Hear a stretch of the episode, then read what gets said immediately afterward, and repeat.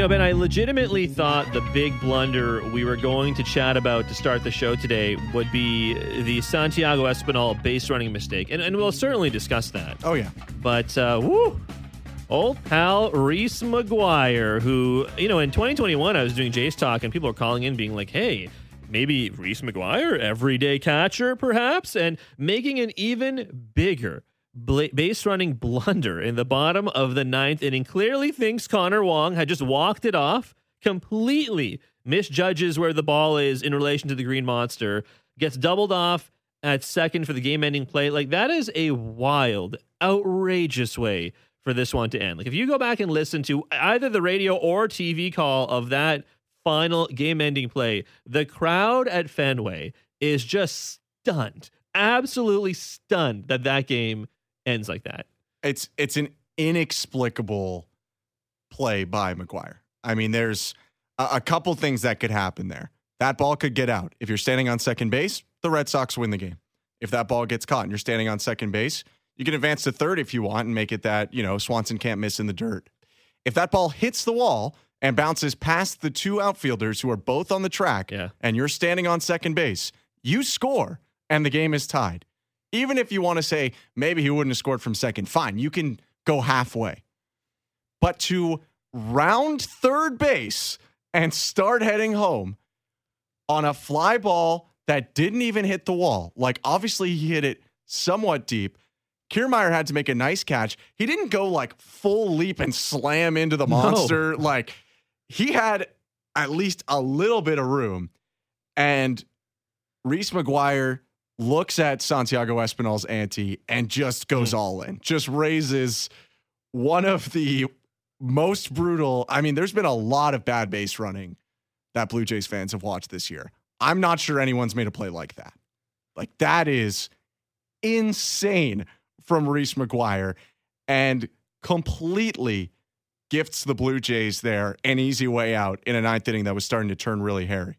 Yeah, Eric Swanson looked like he was having some trouble locating the zone. At the same time, there was a, I think it was actually on from Maurice McGuire himself, who hit a ball way below the zone to get on base. So again, Swanson may be the victim of some bad luck as well. Duvall But infield single also. Like DeJong Exactly. makes a So- nice play. you know what are you going to do? I, I I I get it, and and yes, ultimately Swanson did ha- lit up a run ultimately at the end of this game, but good heavens, that is an absolutely wild way for this one to end. Uh, that's Ben Shulman. I'm Sho Alli. Welcome to Jays Talk on the Sportsnet Radio Network, streaming on Sportsnet.ca and on the Sportsnet app as well. Taking your calls and texts. Phone lines are open, of course. 416-870-0590, 1 888 0590 star 590 on your cellular device. 590 590, of course, is where you can text us. That's the People's Text line, which is always open. I actually see a text here from Connor in Ottawa. He just says, Wow, Giancarlo Stanton bailed out by Reese McGuire, the third base coach, for not having the worst base running of the day. A win is a win is a win, so we'll take it. I don't know if actually you saw when he got thrown out by Dubon. Yeah. So I, I listened to it on the radio, Oh, but it was man. kind of like John Sterling was just like, "Whoa, he's way out," and I was like, "All right, that's got to be about half the base." Yeah, it was. It's it's true though. If you see that highlight, uh, well, first of all, I kind of thought that Espinal might take that a little bit because that's a a true blunder. Uh, you just probably on have. the podium, you know, bronze Yeah. medal finisher. But uh, I think today, ultimately, it's true. The uh, the the gold medal, unfortunately, goes to uh, to Reese McGuire. It's it's it is just wild to think how this game ended, and and yeah, I definitely was kind of cursing myself, like thinking, boy, like if only they had gotten one more run when the bases were loaded, and and Espinal makes that mistake and gets caught. I I lean less on blaming Kirk for not going from third. Well, I think he was deking play. the whole way. Yeah, I yeah. think he's just trying to draw a throw, which guys do all the time. So, yeah, to me, I, I'm almost sure that Luis Rivera tells him to deke. I mean, you may as well run three steps and run back. Like, there's a chance a guy's going to throw the ball way over everyone or way up the line. But if you're Espinal, not only should you probably expect that that ball is not nearly deep enough to score Alejandro Kirk, like everyone understands the running profile of Alejandro Kirk. It's not why he's on a major league roster. But getting from second to third with two outs now, not a big deal. Like Santiago Espinal scores on most singles to the outfield with two outs, given that he's running on contact anyway. So obviously the McGuire blunder, I mean, even bigger somehow, but it, it is pretty it, it's pretty hard to understand why Espinal would have assumed Kirk is running there and even been aggressive regardless about trying to get to third when I think he's fast enough to score on a single to the outfield with two outs. You want to just get to the the whole Espinal thing, anyways. Just like wrap up wrap up on it because there are a lot of texts Yeah. about Santiago. And I mean, Espinal. I think everyone knows what McGuire did. Yes, ex- we'll, let, exactly. we'll let like WEEI or someone else deal with that. yeah, I, I, I don't know what the our, our equivalent is on, on Red Sox. I don't know if it's called Red Sox talk or what I have have, no you. Yeah. But um, I, I think Rob Bradford might have a hand in that and does great work for uh, for WEEI. But uh, I, I have ima- have to imagine the, uh, the the Boston suburbs are not particularly pleased with that the way that game ends. But uh, Espinal though certainly getting a lot of attention in a not very positive way, unfortunately. And and again, like I think he probably stays on the roster for now, but because Davis Schneider is now here, and Davis Schneider, okay, like it's like a super small sample size, obviously, very, small sample size, but now he has what, uh, five hits in two games, including a home run and a walk in in those two games, going back to, of course, just yesterday. But if if there is if there is something there, and I think there is, if there is something there with Davis Schneider, when Bo eventually comes back, is the move simply to just send Espinal down and you keep you keep someone like Davis Schneider up with the major league roster? I, I mean, I think I'll answer by by process of elimination of who's on the bench. So obviously, you're going to have one catcher on the bench, Yes. and that's what it is. Right. And then Paul DeJong, who I mean, congrats to him, comes up with his first Blue Jays hit today. I, I think when you trade for a guy midseason, you're not going to send him down to the minors. Like I think he he has more track record in his career as a hitter, and I think is a better defensive shortstop at this point than Santiago Espinal has been this year. That leaves then in Espinal versus Biggio thing, which I think a lot of people have texted us and called us on both sides of that this year. And I really think at this present point, I mean, Espinal has a slight batting average advantage, but he hits right. So does Davis Schneider, who plays second base. If you have DeJong, you don't need Espinal as your backup shortstop. Biggio is faster and is hit for more power. And although there's a batting average advantage for Espinal, Biggio has made up for that OBP wise in terms of walking more. Yeah. I, I think that it with DeJong and Schneider, it becomes a little bit redundant. Mhm. You can play Biggio at third if you need to. I'd be interested. You probably could play DeJong at third if you need to. Sure. And I think there's a chance you could play Schneider at third if you need to. I don't think we're going to see Flatty at third, but um, I I think that he at this current point is probably in the most trouble. Now, again, you said it's two games for Schneider. There is at least another week, and I would guess more than that until Bo comes back. I don't think Ernie Clement is is pushing Espinal. He has hit pretty well in eight at bats this year. He has four hits. Credit to him for taking advantage of the opportunity. Sure. But it, they would have brought him up more, I think, if he had a better chance. But I, I- he's certainly in a much weaker spot than we would have thought last year when this was like a month removed from him making the All Star game as a replacement. And I, I think that he is in a little bit of trouble. It's just hard to know because of how much time there could be until Bo returns. I think that's that's probably the biggest thing that's standing in the way of it happening. I'm not going to say like right now, but certainly if if the, some of the play, especially defensively, comes back and and it's still happening by the time Bo comes back, then yeah, I think it's true because because you're right, you, and you, you you covered it great. It's just the idea that the the biggest strength for Santiago Espinal as a player is it's certainly not as bad. It's his defensive acumen, right? Yeah. And and we have now seen even just like even if you want to ignore the rest of the season, like even going back to the West Coast road trip when that massive implosion against the Los Angeles Dodgers, and he was a big part. Of, unfortunately, he was a big part of that. And now I know Will Smith on that particular play, he just like never stopped running. He just kept Yeah, it's going. good base But, running. uh, so I, I you kind of I have to credit the Dodgers a little bit there as well. But I mean, like, just you can't have the mental mistakes for someone like Santiago Espinal and stay up on the roster, especially now that Davis Schneider has at least shown there is something there. And again, I'm not I I'm not ready to make any sweeping declaration. As much as as fun as it is, I'm not ready to make any sweeping declarations about Davis Schneider until until I just see it happen more. Like a week, maybe. Yeah, yeah, exactly. we have literally concluded two games in Davis Schneider's yeah. major league career. And again, don't get me wrong, he had three hits and a walk today, a day after having two hits, including a home run the day before. So, like, there clearly is something there. Sure. And he's he's a young enough guy that you feel he can grow, especially at the major leagues. Because, um, frankly, I'm not really sure what there is left for him to learn in the minor leagues because he was just raking at basically every, every, level, level, right? so I, every single level. I was not really sure what the point of sending him back down at this point would be, if only if beyond just roster manipulation. So I, I do kind of wonder when it comes to Schneider. You know what? He's he's. I don't want to say he is entirely made Espinal redundant, but like we're very close. I will say, and here's an interesting thing. Depending on how optimistic or pessimistic you are, I think there's two factors with Bo's injury. If Bo comes back but has to DH to start, then I think Espinal has a chance to stay up, even if it cost Schneider a spot for a, a short time, because I think you want to have two shortstops. I, I I believe that in a real big pinch, Matt Chapman might be able to play short, but then who's playing third? And, and I, you know, I don't think you want Matt Chapman and Cavan Biggio on the left side of your infield, mm. if possible. Yeah, like, yeah. It, I think it could hap- happen if you needed it to, but if possible.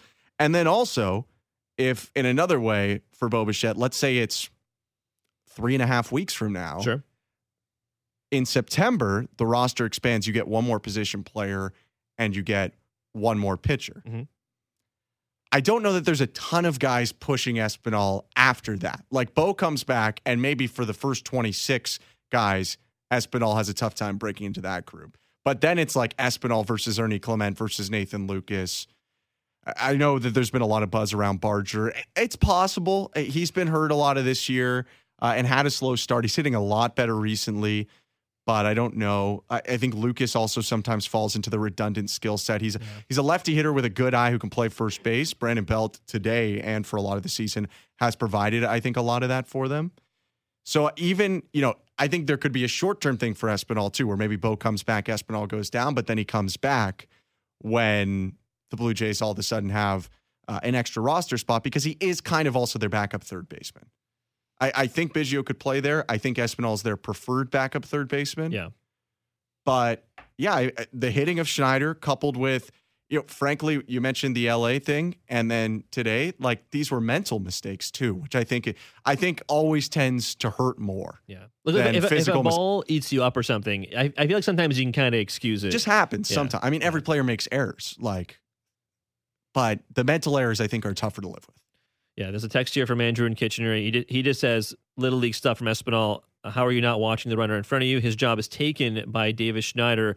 He's wasting a roster spot for Barger. And uh, similarly, Chris in Vancouver, time to call up Barger, either option or DFA Espinal. Too many excusable, inexcusable, pardon me, mistakes this year for a 26th man. Barger is a better hitter than DeJong, too, in my opinion.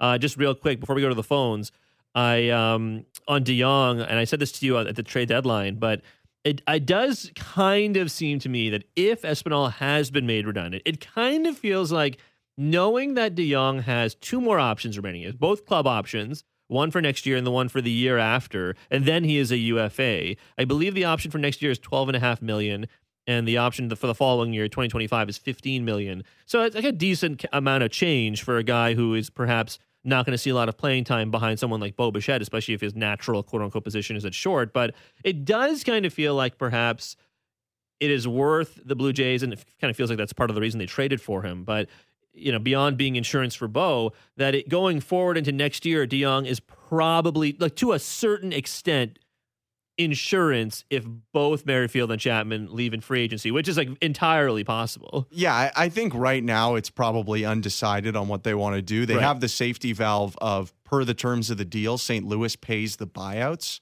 Right. If they don't want to, which could also leave the option for them. Let's say they and DeJong liked it. Maybe he wanted some more security than just a one year option and they wanted to pay less. You could always have St. Louis pay the buyout and then do a cheaper deal for two or three years potentially. I, I, think, you know, he got his first hit today as a Blue Jay, which I think is big. I think that his offensive ceiling is pretty high, as we've seen in his major league career. You know, when he was an all star and hit 30 homers and, and had some really good seasons. The floor also the last couple of seasons appeared to be pretty low. So I- think they have to see more from him offensively. But if they do, you're right. It, it could be interesting if he can hit enough to justify value at third or second, which are important positions, but slightly less important than short. It would provide them with a safety valve, valve because uh, Chapman, I think, frankly, is probably as good as gone. You never know, uh, but probably will field a pretty big offer as he's one of the top free agents in the class. And then Merrifield could be searching for long-term security. There's no guarantee, even though his option is 18 million, that he opts in, opts into that mutual. Although you mentioned, I want to say a couple weeks ago that it, that if he opts in and the Blue Jays opt out, he gets like 500k or yeah, something yeah. like if, he- that. if just- the Blue Jays decline the fun. option, they'll pay him a half a million dollars. That's pretty fun. Um, but I I still think that it's up in the air whether he opts into that too. So it is it does give them a bit of a safety valve there, I think. 416-870-0590, 1 590 star 590 on your cell. Let's go to the phones. Chris joining us from the 401. Chris, uh, how's the traffic out there right now? It's very late today. All I'm right. actually just getting close to Kingston, and Sweet. I guess everybody is uh, at where they're already at because I'm loving it. Nice. Well, I appreciate you joining us. Drive safe, but uh, what's on your mind? I'm a first time caller, and I love the show. And uh, I just gotta... first off, I'd like to talk about Kirk, and we all know he's just a giant liability on the base path. Um, he should have he should have been able to score. You know, I mean, that ball was hit pretty deep, and the fact that he went and then he went back, and you know, I mean, I think him and Espinal are going to have to kind of share the blame for that 50-50. But you know, I mean, Kirk should have been able to score in that one, and you know, I mean, that if if that Red Sox, you know, the the play the ball that uh, Kiermaier caught had been off the wall, and they had tied it up or something, and then scored another one. Kirk not being able to score could have cost us the game there. You know, what I mean, he's a he's a big leaguer, man. He should be able to do that. Um, the other thing too, I wanted to bring up is that outside of those guys taking, you know, accepting the blame for making mental errors on the base pass, or Kirk just not being physically able to score from third base, where where's the third base coaches on this? On both sides, the Red Sox do. The the total job of these guys standing there is to direct the traffic around third base, and I think both of them dropped the ball as well. Thank you very much for the call. I, I will say, just starting on the third base coach note, uh, on the McGuire play, I, I think I probably agree. It, was weird. I saw like, it, it's hard to know because we can't hear what they're saying. It, looked like there was some sort of hand gesture, It, but it did look like he put his hand up and started wheeling his finger. So it kind of Yeah, it did like- kind of look like he was telling McGuire to go. So I would, to Yeah. Chris's point, I would he would. I don't know what the guy's name is, but I would. He'd probably wear some of the blame. For I, sure. I think on the Rivera one, to be honest, I, I think he is telling Kirk to do what Kirk did. I mean, I, I I tend to disagree that Kirk would score on that play. I, he is second percentile sprint speed in all of baseball. Like Yeah. we can talk about whether if you want to make opinions on whether guys should have that run tool at that level or not in the majors, that's up to your opinion. But I I just don't think, especially with Whit Merrifield coming up to who's the best contact hitter you have on the 26 man roster right now. I just don't know with a guy with a solid arm in Adam Duvall in right field, if sending someone who is slower than per Statcast 98% of Major League Baseball is worth it. I, I think that I think that holding Kirk is frankly the right play, and I have to imagine that uh, he and Luis Rivera were in concert there to say start and stop. It's a pretty common move when you don't think that you can score. You sprint five steps, see if the guy's going to airmail a throw, and if he throws it to the backstop, you go, and if not, he goes back. I don't know about you, Sho, but I when it was hit, I didn't have a feeling that Kirk could score on that ball. Yeah, it it did based on where the ball landed in the outfield, and it's not Alex Verdugo out there. And by the way, he was sitting in the dugout today, so whatever Alex Verdugo did, like you're hoping certainly it's not anything really serious. But if it's like a disciplinary thing, then he must have done something to earn not playing even in in such a situation at the end there. But either way, he uh, when when the ball for the Kirk situation, when the ball landed in right field, it didn't seem that deep for Kirk. And I, I get Chris's point because he's a major leaguer. He should be able to make those plays. But just knowing what we know, I, I admit, as soon as I saw where it landed, because it was kind of, a, it looked like it was a couple of, couple of feet maybe ahead of the warning track. It wasn't even, oh, it, wasn't that Oh, It quite was deep. 286 feet, Okay, so, so- it was it was pretty significantly ahead of the wall. So there you go. So if that if that's the case, then I don't know. I, I I wonder if you're right that Rivera was telling him to do exactly what he did the whole way. But if that's the case, then like Espinal just has to wait. He, he has to wait until that is done. I just don't see the the real the only small advantage you gain from getting to third on that play, even if Kirk's going, is that you'd score on a wild pitch. he's going to score on a Whit Merrifield single with two outs anyway. And like he's running on contact with two outs in that situation. If Kirk, let's say Kirk scores, he tags and scores. If Espinal stays at 2nd and mm-hmm. now it's first and second with two outs, and Merrifield lines the ball with the biggest lead you'll get at any base, second base, and yep. the biggest secondary you'll get at any base, and the fact that there's two outs, so you're running on contact. Espinal is not like 80th percentile sprint speed. He's actually slightly below average, but slightly. Like he will score on that play. And I just don't think there's any business to be that far out. 416-870-0590, 1 590 star 590 on your cell. Back to the phones we go. Colin calling in from Illinois. Colin, welcome to Jays Talk. What's on your mind?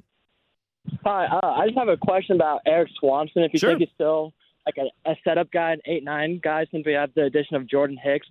Uh, he's kind of slipped up today, and I'm just thinking of the Dodgers loss we had from a week ago. Yeah, hey, Colin, it's a it's a valid question. Thank you for joining us here on Jays Talk. Appreciate the call.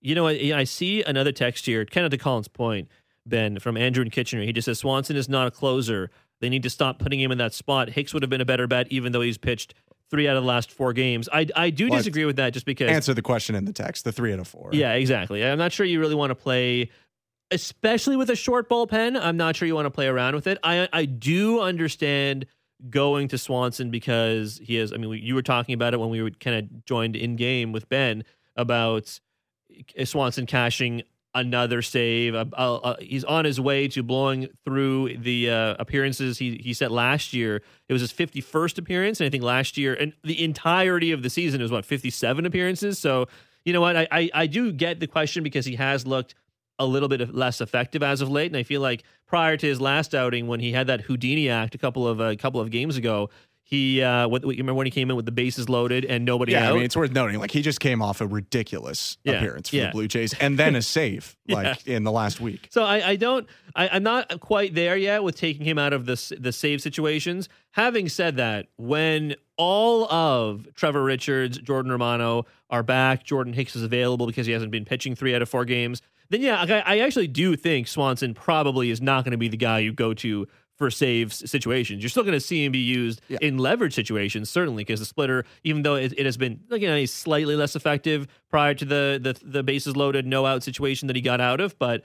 You know what? I, I, mean, he's he's not a closer. I will I will say that he's like he he no, is. They don't think, want him to be the uh, closer. Yeah, Their closer's just hurt. He is he is being put into a situation that he is not going to be in long term because I mean, look, look, last night and again, I know it was three out of four days. Jordan Hicks threw nine pitches. He got nine strikes for four outs. Like that's absurd. That's yeah. and I know he had some command issues so on earlier on, but if if Hicks and Romano and you're hoping Chad Green are your guys above Swanson, I think you're probably in a good spot.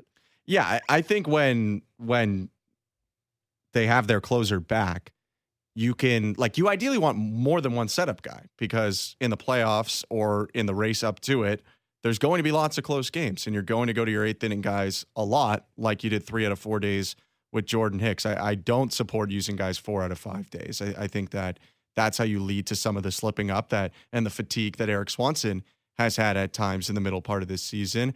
And I think that Hicks, you know, this year has walked a lot of left-handed batters. Um, I, I think that it makes sense in a lot of cases once Romano is back that Hicks will take on more of the righty heavy eighth innings.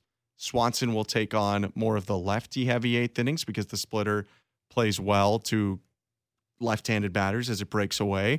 And I think that you can deploy them also in different situations, like when you bring in a Swanson with the bases loaded in, I think it was the seventh inning of that uh, Kevin Gausman start, mm-hmm. or maybe the sixth, but I think the seventh inning, uh, and he ends up not allowing a single run. So it, it wasn't his greatest performance today. There was a, a ground ball infield single.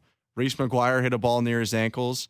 There was a ground ball single that found a hole that wasn't hit very hard. The Connor Wong ball was probably by far the best contact yeah. of that. And sometimes the monster fools you. Like that ball would have been, I think, 10 to 15 feet in front of the wall at Rogers Center. Still like solid contact, but the monster is very shallow. So I don't know. I, I still have pretty good faith in Eric Swanson. I think that he's pitched pretty well for the Blue Jays, and he hadn't gone in in multiple days and has saved the game in both of the last two times that the Blue Jays have asked him to. I see a text here, or pardon me, a tweet. Sorry, this was from our, our producer, a very talented producer, Armin Zargarian. He just forwarded this uh, tweet from Chris Cotillo, who uh, is a Red Sox beat writer for MassLive.com.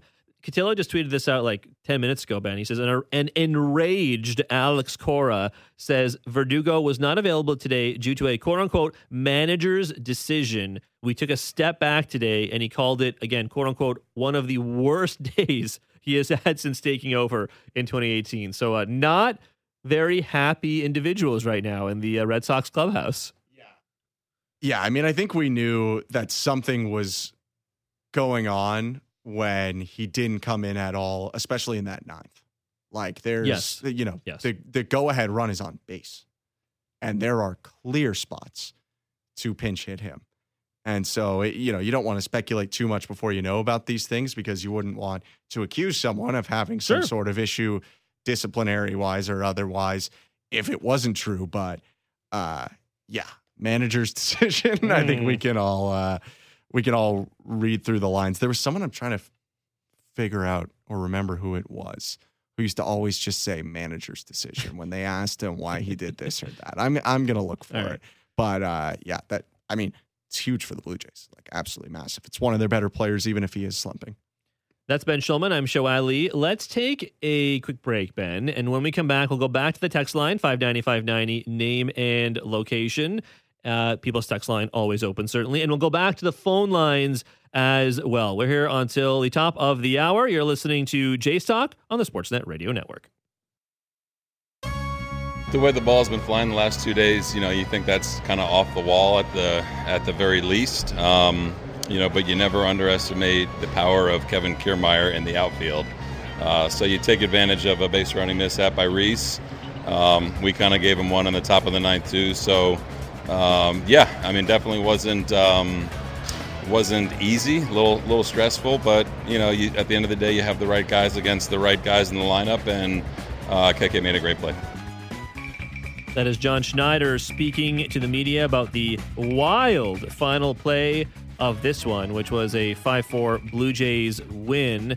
Reese McGuire getting doubled off to end the game on what ended up being a Connor Wong flyout. But uh, Blue Jays do get the series win, and they will look for the series sweep tomorrow. I'm not really sure who's starting for the Red Sox tomorrow because it will be a bullpen day. Chris Murphy very likely to get the bulk of the work. He was basically the only pitcher who has not pitched for the on the Boston active roster right It's now. him and Kenley Jansen, the closer. Eh, Right, that's right. Yeah. Kenley Jansen has not had an opportunity to close, so Jansen, I'm probably will pitch tomorrow if, they, if the situation warrants it. But uh, Chris Murphy, the other main guy, who uh, has not pitched, so likely going to see a bulk roll tomorrow. But for the Blue Jays, it'll be Chris Bassitt on the mound, who will try and grab a series sweep in Beantown. Uh, welcome back to Jays Talk, of course, across the Sportsnet Radio Network. I'm Sho Alli. That's Ben Shulman. Uh, before we go back to the phones and before we go, before we go back to the text line as well, let's get to the Major League Standings Watch presented by Bet365. With Bet365, you can bet on things like player props, totals, or game outcomes across many different sports. 19 plus, play responsibly.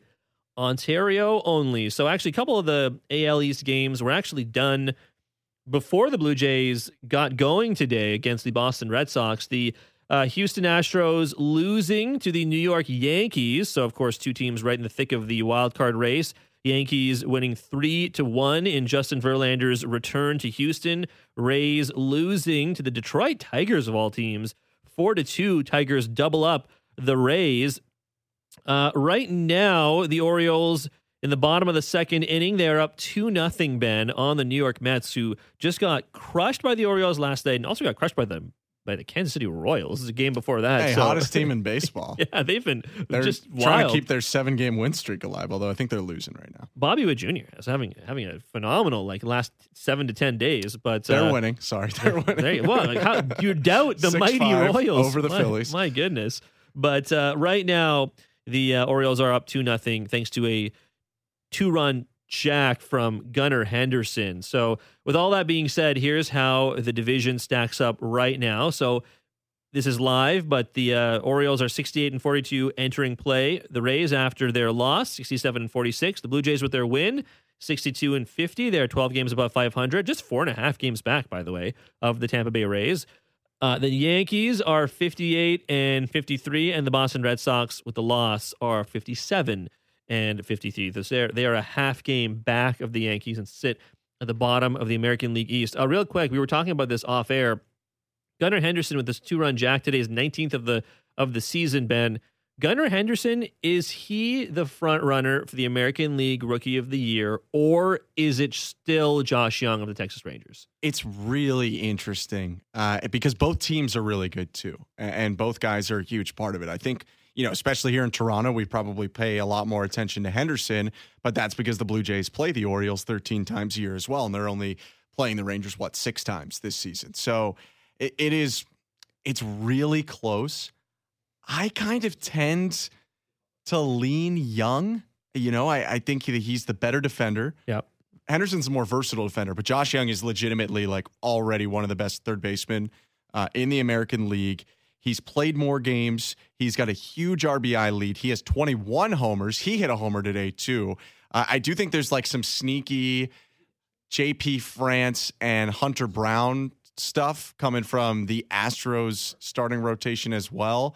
But uh, I, I think Eileen Jung right now, but Henderson's making making it really close. And uh, it, will be interesting to see if he can uh, keep this going because the trajectory would say that in a couple weeks his numbers could pass Jung's, and then he could really take it over. But as it stands right now, I go Jung. It's a it's going to be a lot of fun to watch those two guys. Unfortunately, Gunnar Henderson plays for the Orioles, but uh, it, it is going to be a lot of fun watching them just from a general baseball perspective uh, going forward. Let's go back to the phones, Ben. 416 870 0590, 1 590, star 590 on your cell. We'll go back to the text line in a sec. But first, the phones. Mark joining us on Jays Talk. Mark, what's on your mind? Welcome to Jays Talk. Yeah, hi guys. Uh, I mean, frustrating game today to watch, even though they won. But the biggest frustration to me is Guerrero, and it's been all season. And I really wonder, or you guys think about the fact that he had his best season in a year where they were playing in AAA parks for a good chunk of it. And I wonder if he's actually the hitter people think he is. Hey, Mark, I appreciate the call. It's a, it's a definitely a valid question at the very least. I think there like there is a, a, valid question to be asked as to whether or not Vladdy is, and you and I have talked about this idea before, Ben, whether or not Vladdy is elite or or quote unquote just very good. And there is a difference. And I still think there's some runway to to leave him at to consider him elite, or you hope at the very least, right? Because certainly I would agree with Mark in the sense that we maybe he is what he is at this point, albeit still very young. But uh, you know what, Vladimir Guerrero Jr. We got some text here, kind of along the same lines. Adam in Port Elmsley says, "I want to hear your thoughts on Vladdy. 0 for 5 today. Grounds into a DP with the bases loaded. Left the guy on third after popping out. Can he just not hit with runners in scoring position this year? Jason in Calgary, when does Vladdy get called out for being inconsistent? He can't string two games together. All five of his ABs are awful. I know you're not taking him out of the lineup, but it's time for him to put his big boy pants on and start holding him way more accountable. I did say this to you on the local pregame show before the before we got started today, before the game, but simply that especially with Bo out, but certainly when he's healthy, when the whole crew is healthy, you, this is still necessary. But especially with Bo out, you need more from your biggest bats. And you know what? I'll give George Springer all the credit in the world. The guy got on, what, four or five times today? Five times. Five times because yeah. he had four hits and a walk. two infield singles, but, it, you know, it worked out. Some luck turning for him. But, I, but you know what? And we can talk about Springer in a sec, but for Springer, looks like maybe, and again, small sample size, but looks like the worm might be turning for Springer. And you know what? I, I kind of agree with the texters in that again, he Vladdy seems to be a little bit more inconsistent. Like on that double play, he a little bit late on the high heat. Like he swings at the center cut fastball at 98 miles an hour, and then right before he hits into the double play,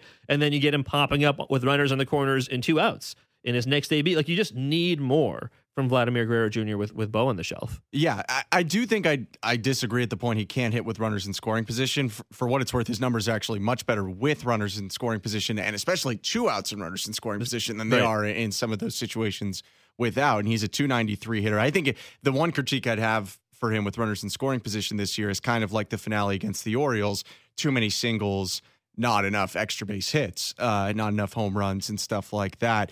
The the 2021 case study I do think is interesting because I, I, fall a little bit in the middle. I, I don't think you can ignore the park factors that exist at Sahlen Field and the factors that exist at TD Ballpark. They're incredibly homer happy ballparks, mm-hmm. and Vladdy did a lot of damage there. That being said, he played 44 total games of an 162 game season at Sahlen Field and sorry, at Sahlen Field and TD and Park. TD Ballpark, right. like 41, 44 games total of his season. He hit a lot of home runs on the road. He hit 10 of his home runs at Rogers Center. So eh, here's what I think about that as a whole. Do I think Vladimir Guerrero Jr. is a 50 homer guy? He hit 48 homers that year. Someone who's going to, you know, go back and forth with the Shohei Ohtanis and Aaron Judges and, you know, a healthy Pete Alonso's and stuff in terms of home run total. I don't happen to believe that he is that type of guy. Do I think that he led the league in on base percentage and put up an 1,000 OPS and was in the MVP running just because he played 44 games at Sahlen Field and TD Ballpark? I also don't think that's true. I, I think that there is more you can ask from Vladdy. I think that that was the first time, like, he had been a good hitter in 2019, especially given the fact he was a 20 year old rookie. He had been an even better hitter in 2020 in a smaller sample size. After 2021, he takes up way more of your scouting report than he used to. There's no other way around it. He he completely blew away what he had ever done and teams frankly, most teams go into the ballpark against the Blue Jays and think we need to retire Vladimir Guerrero Jr. today. Yeah. And that's something he has to deal with. That's what elite players have to deal with and he has to fight through that. I I I certainly think that he has the ability to be an elite baseball player. But yeah, he's going to have to show it. And I don't think that this season is going to be an elite year for him. There, there are good players who have down years. There are great players who have down years, Sure. frankly. Um, but I, I wouldn't I wouldn't say that because he played at Sahlen Field and TD Ballpark, that that whole 2021 season is like a farce. I, I don't think anyone's you know going after Marcus Semien these days, frankly. Uh, and he like shattered the second base home run record that year. But see, the difference with Simeon is that he, at the very least, has kept up playing. I mean, he had a bad season the, last year. Not at the paces that he's. This like, is true, too. Even this year, it's 807 OPS, which is still like 70 points lower. You know, he hit 45 home runs in that season for the Blue Jays. He has 17 homers this year. Yeah. I, I think it's a factor, sure. but there's a multitude of factors. Yeah, like I, I I, think. I fall on the side of uh, the minor league ballpark thing. I, I fall on more, you know, like it definitely is a factor, like you're saying. But uh, but when you're hitting like a home run 450 feet, like that's going out in any ballpark, right? Like that's Yeah. going that's a home run in 31 of 30 ballparks essentially when you if you count the minor league places. And he hit 32 last year. That's a very good home run total. Like at, at times, I, you know, Blue Jays fans have been spoiled by someone like a Jose Bautista, who we'll talk about a lot next weekend. it's true. 32 home runs at age 23 is really good. And he's still so young. I know people are really tired of hearing that. Most major leaguers haven't even debuted by this point. Davis Schneider is the same age as Vladimir Guerrero Jr. Adley Rutschman is older than Vladimir Guerrero Jr. Like there's still a lot to be done. And hopefully for the Blue Jays, it's with Vladdy in a Blue Jay uniform. I think the the problem I think more than anything else is simply that certainly the 2021 season heaped a lot of expectations on what Yeah. you can expect from him going forward. But I think also because he is so often mentioned in the same breath as Fernando Tatis Jr. and Ronald Acuna Jr. and Julio Rodriguez and Juan Soto and all of these guys, like l- certainly less so Shohei and Judge and stuff because they're a little Yeah. older, right? But like his, you know, quote unquote contemporaries because he is included in those conversations. And then you do see Ronald Acuna Jr. take some time to round back into form after a grisly ACL injury, but then he comes in and he's probably like the the NL MVP front runner candidate, right? Like Fernando Tatis Jr. makes some dumb decisions, misses time because of suspension, comes back and rakes like immediately, essentially, Yeah. right? So I think I think it. I know comparison is the the thief of joy, basically, but I, I, I'm not sure you necessarily want to always be comparing Vladdy, but it you you are going to compare him to some of his contemporaries, like to a certain extent. Then look at Julio Rodriguez. I mean, he's having a, a far worse season This than Vladimir too. Guerrero Jr. is at the plate. And again, Vladdy is having a down year. It has not been good enough. He was not good today. Yeah. I, I'm not here to say that what he's doing is good enough or that everything has been great. But I do think that there are still like levels to this thing. I mean, I go look at at his father, probably the person he'll be compared to the most in his major league career, and he didn't even really break in until 23.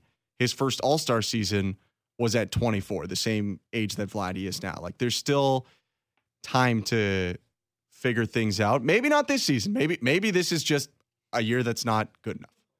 But I, I think that there is still room to grow. And the good news for the Blue Jays is this was a day that they got contributions from a ton of guys, a lot of hits with runners in scoring position, which they haven't gotten a lot of this year. Five for 12. That's uh, an average over 400. Yeah. It's like 416, 417 if my math serves. Good for you for doing that on, in your head. No problem. Uh, it's more about uh, watching too much baseball than knowing math, really. But um, I, I, you know, it has to be better. But I don't think you know. Yesterday, people would have called it and, and loved his performance. He had a home run and a double. So it's it's you got to take it day by day and hope that things improve uh, over the long run. But yeah, it hasn't been a good year. I'm not here to say that that uh, it has been a good year for him. Uh, I wanted to get to this couple of texts before we go back to the phones, but Jimmy in uh, Hinton says, "What a grizzled veteran Springer is. Instead of forcing his way out of his slump, he just made the adjustment, puts the ball in play. Great leader by example. Connor from Ottawa. He, he actually Connor actually says this is a different Connor from Ottawa because we did read a previous Connor from Ottawa text. Big for early. Connors from Ottawa. it's very true. I, I can't imagine we get that very often. Uh, he just says, "Let's get a shout out for Springer's performance tonight. His slump is over for sure." Now, again, like a big, big one. I, I, I'm big on saying I've said it about multiple people today. Small sample size, but you know what? It, it, it was nice, and despite the infield singles for Springer, it was nice to see him just get more. Because again, I've said this to you before, but the just the idea of Springer, and you talk about the uh, you know perhaps like you knew you knew the entire time when he signed that ginormous deal that there would come a part of that contract that the Blue Jays would have to either eat or consider moving by moving assets with him because by the end of that contract he would just be a little bit older and ultimately you know what you're not, very few players remain that productive into your late late stages of your career but you kind of also thought it wasn't going to come this This is year three of Yeah, a six-year deal. I mean. Yeah, You- not this you year. You didn't think it was going to come now, and it's nice to see after that 0 for 35 run. Obviously, he broke it, not going over 36. That was at the Rogers Center, and he was very excited. And then today and yesterday, really, to see him get off the schneid, it's it's just it's it's great to see because again with Nobo. The, the responsibility, in my opinion, falls on the top bats. And just as we talked about Vladdy and how you need more from him, you have gotten more from George Springer, which is definitely a positive. Yeah, I think this is actually even goes back to a couple days before he ended up getting that hit. I think the process changed for him a little bit in the Angels series. He had a lot of loud flyouts. Yeah, and, and I think that's just baseball. Like to be honest, today, like a lot of his hits were, you know, there were two infield singles and one ground ball up the middle. A ground ball up the middle is is a bit of good timing, but it's also a bit of good fortune. He lined one ball that was off the plate to right field, which was really impressive. I'll say that. He's definitely being more selective. It's a walk in four straight games, and I think that that is a big bonus for him. But you do need it to continue. I, I think he had a great game, and it's big for the Blue Jays. And he had a, a big game yesterday with the double as well. But if we're going to talk this year to last year or this year to two years ago, there is no one with a steeper fall off in production right now than him. He needs some of these big games. He needs a patented Springer hot streak, and it looks like we're getting one right now with the with a simplified approach. But like uh, we've said many times, sample size going to need a, a couple Yeah. more of these games on this road trip to continue for me to like officially declare the slump over. He doesn't need to get on base five times, but no, he I, need I to prefer just, more power to be Yeah. honest. Like uh, you know, a, a home run for the first time since July seventh. And again, I'm not here to come down on someone who just had a great game. He did have a very good game. Blue Jays now need to see more of it. 416-870-0590, 1 590 star 590 on your cell. Let's get to one more call. Guy from Maple. Guy, what's on your mind? Hey guys, just a comment and a question. I just want to say what a joy it's been to watch Davis Schneider, his first uh, two Major League Baseball games. He's put in more good at bats in two games than some guys have done in two months, and it's really great to see. And I just I hope this kid continues to uh, to succeed because you can't help but root for this guy. Uh, you know, seeing that he what he's gone through, and he's been awesome the first two games, and you could see the whole uh, the whole dugouts uh, has seemed to got some uh, momentum. So start off by saying that, and then just with the question, I'm kind of on the um, on the Addison Barger call up uh, train as well. I know Espinal would be the guy that I would want to send down, but I, you know, for the points that you mentioned earlier, that you know he's your backup shortstop, and because he's probably one of the most popular guys in that dugout, I don't know if that's going to sit well. But I guess uh, the guy that would probably be best to go down is is Biggio because I think Barger's a lefty, if I'm not mistaken, and um, I'm just my my question is it's a two part question is uh, Biggio and Espinal do both of them have options to be sent down, and if Barger gets called up on September 1st, it, does he qualify for the playoff roster? If he does show that you know he might be valuable enough if he, he's called up and he puts up some good at bats in September, I'll hang up and listen and have a great, uh, great long weekend, guys. Yeah, Guy, have a great long weekend as well. Thank you for joining us here on Jays Talk. You know, I, I do think kind of to one of Guy's points there, because we got to a couple things there, Ben, but I, I do think there is something to be said, and I know it's a business and you can't you got to manage it like a business. There is something to be said for managing the personalities in the clubhouse as well. If if a particular guy is relatively popular, right? Like we like without you and I being in the clubhouse all the time, like it's impossible to know exactly how popular, let's say, Espinal is with his teammates or Biggio is with his teammates. I'm under the impression they're both very popular. Yeah. To be honest, I, I from what I know, uh, which again, we're not in there any day. I do, you know, get to go down there a, a solid amount, Sure. especially uh, in some of the games that uh, I'm doing play by play for.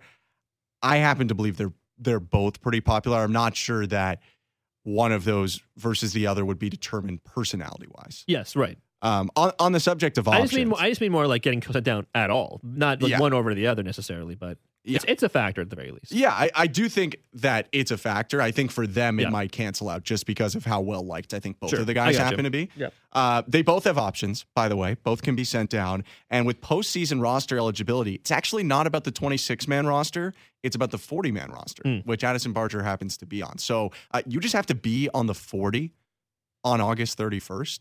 So they wouldn't have an issue with that. As far as I understand it, it's a 40 man roster thing, and it's more geared around if you were to add players like uh, I think it was like 2016 they added Chad Pennington super Mm, late, but I think right. they got him just just in under the buzzer or something like that, or like uh New York Jets quarterback Chad Pennington. oh yeah. um, so um, that that answers that question. I still happen to believe that if one of those two were to go down, like I, I I'm not huge on them bringing Barger up. Not that I'm not whether I like it or not, Mhm. just that I think it's going to happen or not. I, I think he's been hurt a lot of the year and he's just getting into a groove, and they might leave him there. Uh, I, I think the more likely thing to unseat one of those guys is Bo coming back.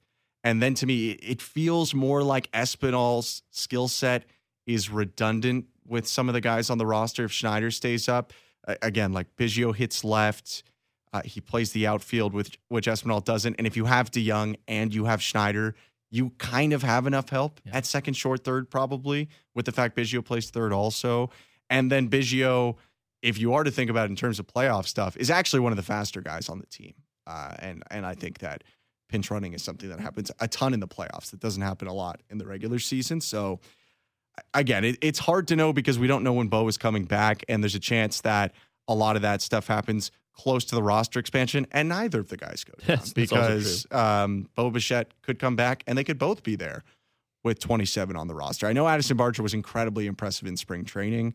It's been an up and down season. He's been like around league average in the international league right now. And it, it might be worth just getting him more seasoning because he's someone they probably hugely rely on next year uh, in a battle that now could feature Davis Schneider as well Yeah. uh, and or Elvis Martinez and potentially outside talent for the second and third base jobs. Like there there is like let's let's say they they don't make any moves for outside talent for second and third base. I've said this many times For I- uh, next year? For, for next year, Yeah. yes, yeah, of course, because you're not you're not displacing either Merrifield or Chapman for, for pretty much any reason No. this year. And really, the only reason Merrifield will be displaced is because you're just playing him in left field and someone like Schneider is playing at second base, Yeah. right? Because Merrifield, as we've seen, I know he had kind of a rough outing today, but by and large, he's been very good in the in his quote unquote new leadoff spot. So you, you kind of just you kind of do take that into consideration. But I agree with you. I actually really do think there's a very good chance that both Addison Barger and Davis Schneider are in some way a part of the equation going into next year. And like you said, that doesn't account for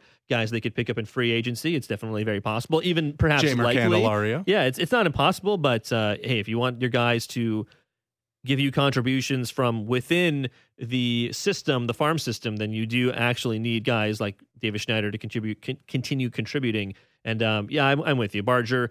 I I, I am excited to see him play as a Blue Jay at some point. I just I'm not convinced it's going to be 2024 in the same way it was for Schneider because you know he's Rule Five eligible. He wasn't on the 40 man. Kind of looked like he had reached his limits of whatever he had to learn in the minors. So it kind of made sense for them to bring him up, especially with the rest of the offense struggling. But hey, great to see Davis Schneider uh, succeed. We got a couple minutes left here, Ben. I'm just going to read you two texts Okay. apropos of nothing. Okay. Uh, this one says, uh, this one just says, Reese getting caught passing third base by himself again And this next Oh, one from jeez. Mike in Newmarket says, It's not the first time McGuire has celebrated a jack prematurely. I mean, I can't. I appreciate it. I, I don't think I can comment. um, but uh, yeah, I think, I think the Zack good. Collins trade is looking pretty good. And Yes. Zack Collins is a minor leaguer for the Cle- Cleveland Guardians right Is now. he really? Yeah. Oh. So, I mean, you know, seemed like a very nice guy and actually had some cool moments in his brief Blue Jay tenure. But I, I think the Blue Jays today probably felt pretty good about the uh, Reese McGuire, Zack Collins trade. For what it's worth, the Red Sox tweeted just uh, final Blue Jays five, Red Sox four, 59 minutes ago, 198 likes. 345 replies to that tweet. And for those uh, who aren't uh, frequenting Twitter, that's not when people are happy. Getting, getting ratioed on Twitter is uh, By your own by fan your own base, fans. yeah. It's you don't really want that. There was like sell the team in there, which I don't know. They spend like as much as anyone in baseball. But um, yeah, that's uh, for however frustrating I think this game was for a lot of Blue Jays fans today, which I understand, uh, doubly for all the Red Sox. I, Fans. I got to think so. Blue Jays will uh, look to keep that frustration going for the Red Sox fans, not for their own fans tomorrow as they take aim at a series sweep. Uh, thank you for listening to Blue Jays Baseball, brought to you by Krown Rust Protection. New and used vehicle prices are rising and inventory is scarce. Avoid the hassle of buying prematurely by making your vehicle last longer with Krown Rust Protection. For a special summer offer on rust protection, visit krown.com today. For Ben Shulman, who you just heard, Ben Wagner, Tom Young, Armin Zargarian, I'm Sho Alli. A series win over Boston. For the first time in 2023, the Jays will aim for another first at Fenway this year. They will take aim at a sweep with Chris Bassitt. He's on the mound tomorrow. Ben and I are back to wrap up the series tomorrow afternoon. We'll talk to you then.